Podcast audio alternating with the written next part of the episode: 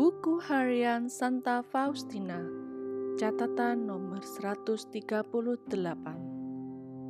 Ketika aku keluar ke lorong biara, suatu penderitaan dan penghinaan berat dari pihak seseorang langsung harus kuhadapi. Aku menerimanya dengan ketaklukan kepada kehendak yang luhur dan aku merapat erat pada hati Yesus yang Maha Kudus, Tuhan sambil membiarkan dia mengetahui bahwa aku siap untuk menanggung apa pun. Untuk itu, aku telah mempersembahkan diriku. Penderitaan tampak bermunculan seolah dari bawah tanah. Bahkan Muder Margareta sendiri heran. Bagi orang-orang lain, banyak hal lolos dari perhatian karena memang hal itu tidak berharga untuk menyita perhatian sedikit pun dari mereka. Tetapi bagiku, tidak suatu pun lolos dari perhatian.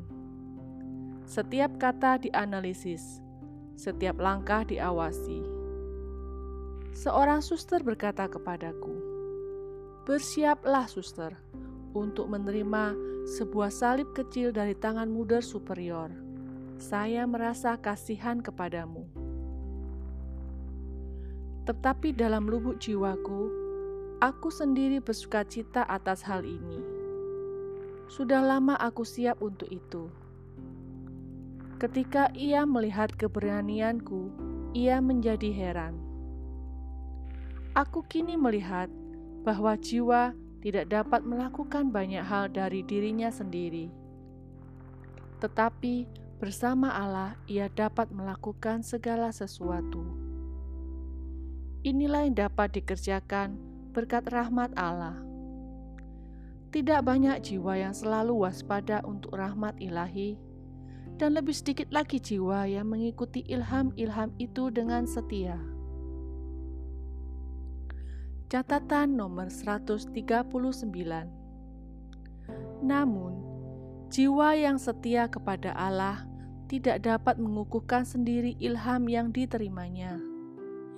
Ia harus menundukkannya di bawah pengawasan imam yang sangat bijaksana dan terpelajar.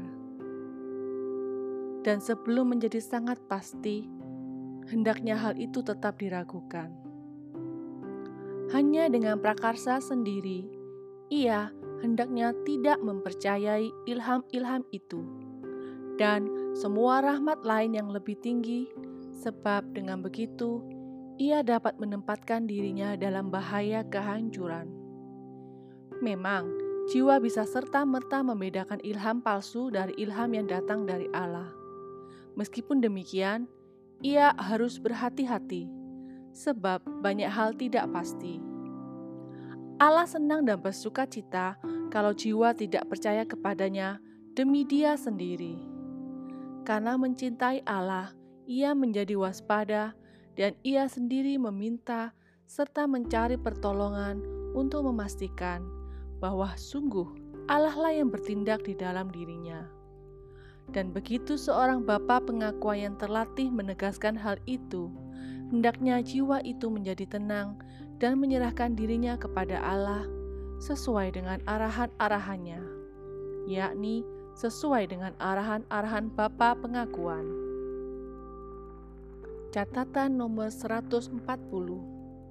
Cinta yang murni mampu melakukan perbuatan-perbuatan besar dan ia tidak dipatahkan oleh kesulitan ataupun penderitaan. Sebagaimana cinta tetap kuat di tengah kesulitan-kesulitan besar, Demikian juga ia bertahan dalam menghadapi kehidupan sehari-hari yang rutin dan membosankan. Ia tahu bahwa hanya satu hal yang diperlukan untuk menyenangkan hati Allah: melakukan bahkan hal-hal yang paling kecil karena cinta yang besar. Cinta dan hanya cinta.